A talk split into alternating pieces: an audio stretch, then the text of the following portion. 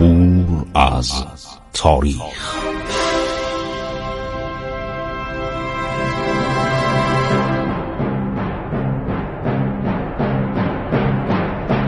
کاری از گروه جوان و اندیشه رادیو جوان.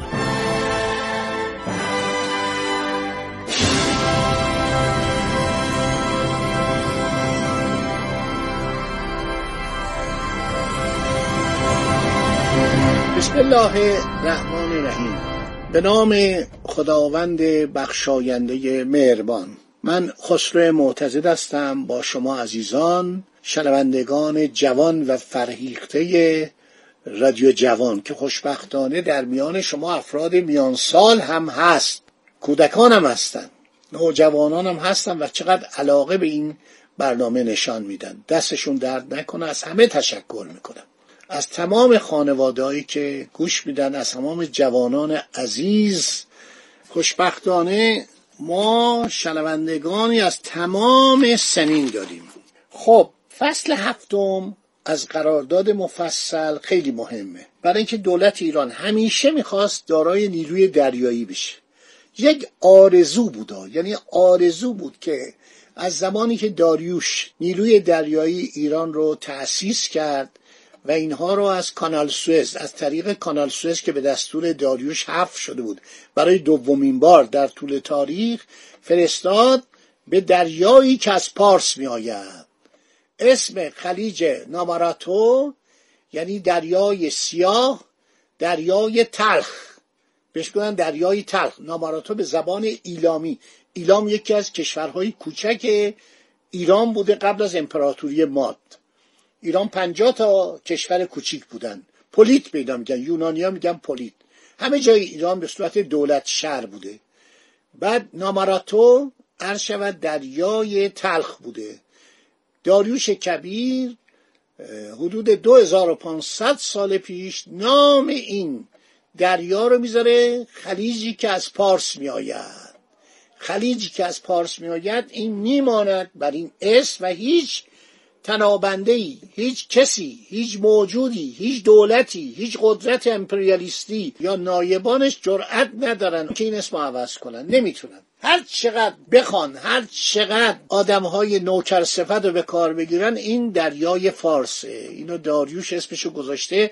تمام نقشه های جغرافیای جهان میگن خلیج فارس. حالا براتون تو یکی از برنامه می‌خونم که در زبانهای مختلف به این خلیج چه میگن. الان هم سازمان ملل متحد همین یکی دو سال پیش ابلاغ کرده تمام نقشه ها باید خلیج فارس باشه. خب دولت ایران علاقه داشته نیروی دریایی داشته باشه. من سه جلد کتاب درباره تاریخ دریا نوردی و نیروی دریایی نوشتم. اینا چاپ شده جلد چهارم و پنجمش هم زیر چاپه. تمومش کردم. حالا دارم به شما میگم که ایران همیشه علاقه داشته نیروی دریایی داشته باشه. انگلیسی ها هر شود میگه در صورتی که در سواحل دریای قلزم چوب و اسباب مهیا شود دریای سرخ نیستش. این یعنی به نظرم دریای عمان داره میگه دریای مکران یا خلیج فارس میگه. شاهنشاه ایران خواهش فرمایند که در حوزه های بحر مزبور کشتی های جنگی بسازند پادشاه انگلستان اجازت به معلم و عمله کشتی ساز و غیرهم از دارالسلطنه لندن و از بندر بامبای بامبایی یا مومبای همون بمبئیه که حالا شده مومبای خواهد داد که به خدمت شاهنشاه ایران حاضر و به خدمت مرجوعه معمول شوند. مواجب و اخراجات آن با سرکار پادشاه دولت ایران بر وفق قراری که با ایلچی دولت انگلیس خواهد داد خواهد بود. خب اینم وعده سرخرمن بود. عباس بیزام خیلی اصرار داشت ولی متاسفانه خبری نشد. حتی میرزا ایسا قائم مقام میگه آقا شما انگلیسی ها استاد کشتی سازی هستید. چرا نمیایید برای ما کشتی بسازید؟ می‌گفت چشم به زودی کاری نکردن ناپلون هم این قول داد کاری نکرد. اونم چند نفر افسر دریایی رو فرستاد دریای خزر رو دیدن خلیج فارس رو دیدن. خیلی قول داد ولی هیچ کاری نکرد.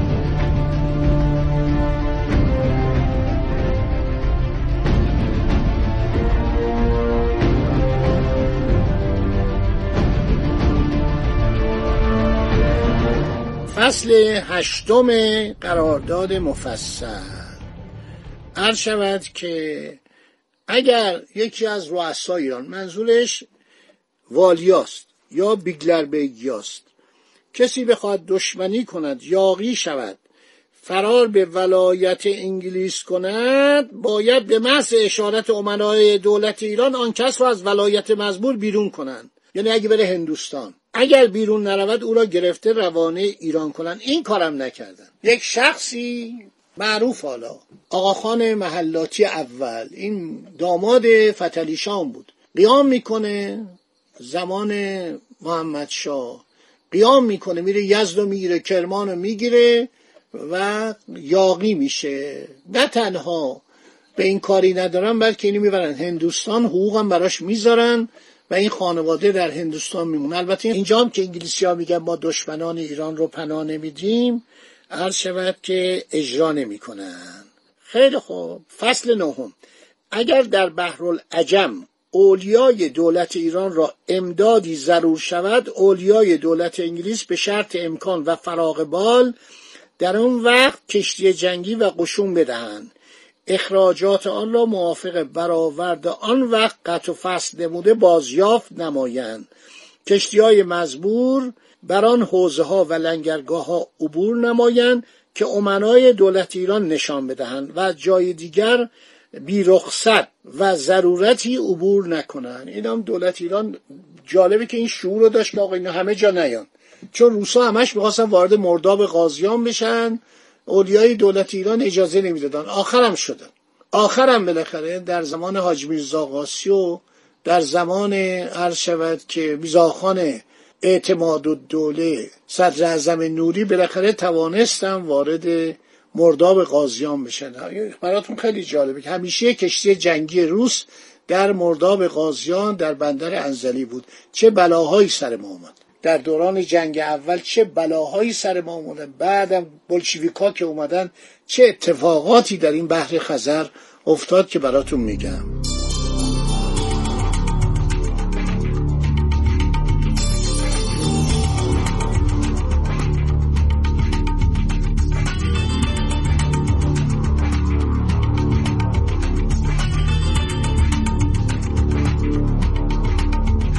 خب فصل دهم مواجب صاحبان و معلم و عمله و غیره را امنای دولت انگلیس خواهند داد.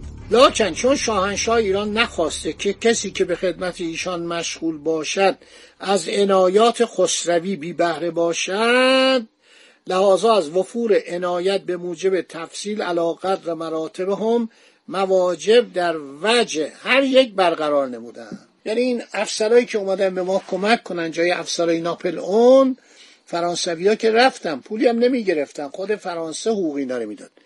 حالا گفته که از عنایات شاهنشاه باید بهره مند باشه. ببینید جملات چقدر قشنگ چقدر با زیرکی و با چقدر حقه بازی به اصطلاح جملات می‌زنن. لیوتدان 3600 تومان. میجر جنرال 2600 تومان. لیوتدان به نظرم سلشکره لیوتدان جنرال 3600 تومان. میجر جنرال عرض شود که 2600 تومان. اکو ان جنرال عرض شود 1500 تومان. اکو ان جنرال من فکر می‌کنم باید سرتیب دوم باید باشه. چون کلونل جنرال سپه بوده. لیوتدان جنرال لیفتن به قول آمریکایی لیفتن جنرال 3600 تومان در سال. میجر جنرال 2600 تومان اکو ان جنرال 1500 تومان.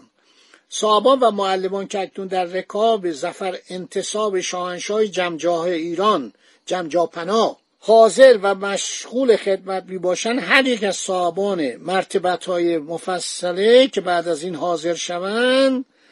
از قراری که مشخص شده است موافق رتبه به هر یک انعام داده خواهد شد. به هر یک از ایشان که بر سایر ملتزمین و حاضرین بزرگتر و حکران باشد نصف آنچه موافق مرتبه برای او مقرر شده علاوه بر حقوق اصلی انعام داده خواهد شد.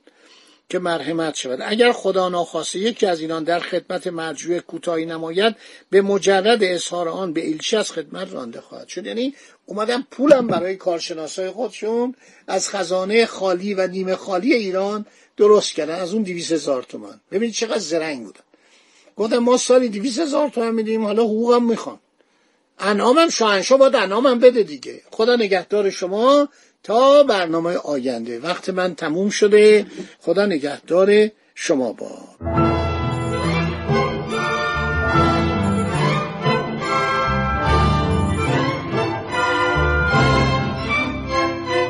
عبور از تاریخ.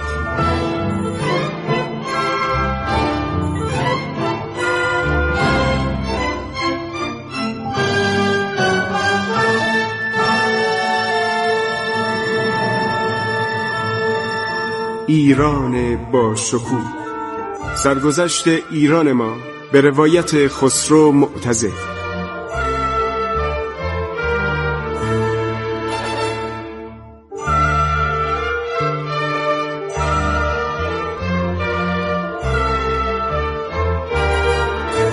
عبور از تاریخ با رادیو جوان.